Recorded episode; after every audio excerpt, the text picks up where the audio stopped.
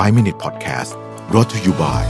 CRG Delivery สั่งเมนูอร่อยได้ง่าย ๆ กับ 15 ร้านดังจาก CRG โทร 1312 ครบจบในออเดอร์เดียว CRG we serve the best food for you สวัสดีครับยินดีต้อนรับเข้าสู่ 5 minutes podcast นะครับคุณอยู่กับประวิธานุสาหะครับ วันนี้มาชวนคุยเรื่องของหนี้นะครับของประเทศ emerging market นะประเทศเกิดใหม่ประเทศ emerging market เนี่ยนะครับ ก็ต้องบอกว่าพอมีวิกฤตแบบนี้ปุ๊บเนี่ยสิ่งหนึ่งที่คนเริ่มมองคือเรื่องของหนี้แล้วก็ความสามารถในการชำระหนี้ของประเทศต่างๆ 66 ประเทศนะครับ กลุ่มที่เขานำมาวิเคราะห์เนี่ยนะครับ เป็นบทความจาก The Economist ชื่อ which emerging markets are in most financial peril ก็คือที่ไหนดูมีความเสี่ยงมากกว่ากันนะครับ เล่าแบบนี้ก่อนนะครับว่าใน 66 ประเทศที่นำมาดูเนี่ยนะครับ ก็เรียกว่ามีหนี้นะฮะ ของสาธารณะเนี่ยอยู่ 17 ล้านล้านดอลลาร์สหรัฐนะครับหรือคิดเป็น 24%ของหนี้สาธารณะทั้งหมดของโลกนะฮะสิ่งที่น่ากลัวก็คือว่าในปีนี้ที่ผ่านมาก็คือผ่านมา 4 เดือนเนี่ยนะครับ credit rating ของประเทศเหล่านี้เนี่ยที่ถูกจัดอันดับโดย Fitch Rating เนี่ยนะครับถูกปรับลดลงไปแล้วถึง 18 ประเทศนะครับปี 2019 ทั้งปีเนี่ยยังปรับลดไม่ถึง 18 ประเทศเลยนะฮะแต่ว่าปีนี้เนี่ยแค่ผ่านไป 4 เดือนนะฮะ ก็ปรับลดไปแล้ว18 ประเทศนะครับ ประเทศที่มีปัญหาอย่างอาร์เจนตินาเนี่ยนะครับ ก็ผิดนัดชำระหนี้ไปแล้วรอบหนึ่งนะฮะตอนวันที่หนี้จำนวน 500 ล้านเหรียญสหรัฐนะครับแล้วก็อย่างเอกวาดอร์นะฮะเอกวาดอร์เองก็มีการขอเลื่อนการชำระหนี้นะครับเลบานอนนะครับก็มีการผิดนัดชำระหนี้จำนวน 1,200 ล้านเหรียญนะครับเวเนซุเอลานะฮะแล้วก็ประเทศที่กำลังดูจะมีปัญหาตามมาประเทศนึงก็คือแซมเบียนะครับทีนี้ พอเรามาดูนะฮะว่าประเทศเหล่านี้เนี่ยพอเขาตอนนี้เขากำลังทำอะไรกันอยู่เพื่อที่จะแก้ปัญหานี้นะครับ ข้อมูลบอกมาว่าตอนนี้เนี่ยหนึ่งร้อยประเทศนะฮะทั่วโลกเนี่ยนะฮะรวมถึงประเทศอย่างแอฟริกาใต้ด้วยเนี่ยขอความช่วยเหลือจาก IMF นะฮะขณะนี้ IMF ได้ proof การขอกู้ แบบขนาดเล็กนะครับ ไปประมาณ 40คำขอกู้เรียบร้อยแล้วนะครับ เราก็ยังจะต้องมีพิจารณาอีกนะฮะอย่างประเทศอย่างอียิปต์เนี่ยนะฮะเพิ่งจะจ่ายเงินงวดสุดท้ายที่ที่กู้กันไปตอน 4 ปีที่แล้วจบนี่ก็ขอกู้ใหม่อีกแล้วนะฮะถ้ามาดูเรียงตามลำดับนะครับ ว่าประเทศไหนที่ดูดูแล้วจะมีปัญหาเยอะปัญหาน้อยที่สุดเนี่ยนะฮะเขาดู 4 ปัจจัยด้วยกันนะครับปัจจัยที่ 1 ที่เขาดูเนี่ยก็คือปัจจัยเรื่องของหนี้สาธารณะ แล้วก็เป็นเปอร์เซ็นต์ต่อ GDP นะฮะ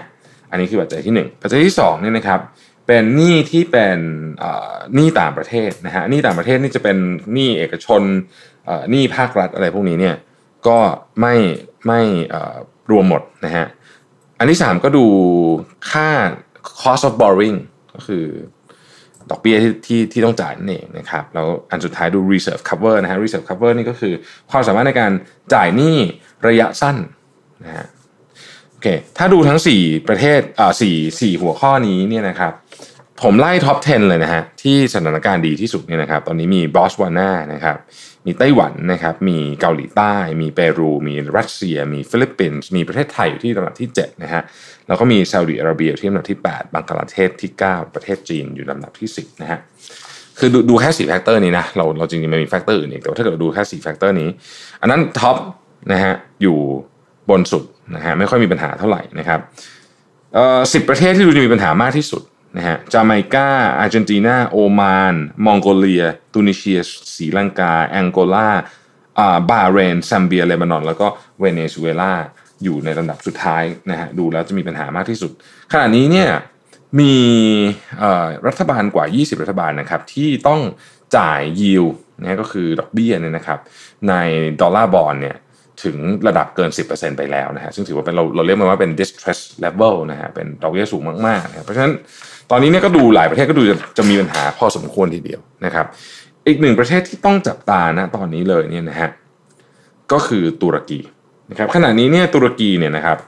มีปัญหาเรื่องของ foreign reserve มากๆนะฮะแล้วก็ทำให้เป็นสาเหตุที่ทำให้เงินลีราของตุรกีตอนนี้กำลังตกอยู่แบบรุนแบบค่อนข้างรุนแรงทีเดียวนะครับ คำถามก็คือว่าในปี 2020 เนี่ยนะฮะการใน 66 ประเทศนี้เนี่ยจะต้องมีหนี้ต้องใช้คืนเนี่ยประมาณเท่าไหร่นะฮะถ้าไม่นับประเทศจีนเนี่ยนะครับจะรวมอยู่ที่ประมาณ 2.9 ล้านล้านเหรียญสหรัฐนะฮะ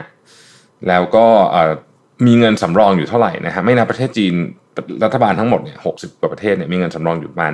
ห้าล้านล้านเหรียญสหรัฐนะครับ โดยส่วนใหญ่เนี่ย มันจะมีมันประเด็นปัญหามันจะเริ่มมีปัญหาตอนประเทศหลังๆ คือประเทศแรกๆเนี่ยนะฮะอย่างอย่างเช่นประเทศไทยเนี่ยเรามี foreign reserve แบบเยอะมาก เพราะฉะนั้นเราไม่มีปัญหาเรื่องนี้นะฮะแต่ว่าประเทศอื่นก็น่ากลัวเหมือนกันนะครับณขณะนี้เนี่ยหลายคนสิ่งที่หลายคนกลัวก็คือ การที่เรื่องของเจ้าตัวโควิดเนี่ยมันส่งผลกระทบเข้ามาสู่ financial crisis เป็นไปได้เหมือนกันนะครับขึ้นอยู่กับความยาวต้องบอกนี้นะฮะ เดี๋ยวจะเล่าให้ฟังว่าตอนนี้เนี่ยมีหลายประเทศที่กู้เงินจากรัฐบาลจีนไปนะครับแล้วก็ตอนนี้กำลังจะบอกว่าจะจ่ายไม่ไหวนะฮะเดี๋ยวจะมาเล่าให้ฟังในคราวหน้าสำหรับวันนี้ขอบคุณที่ติดตาม 5 minutes นะครับ สวัสดีครับ 5 Minute Podcast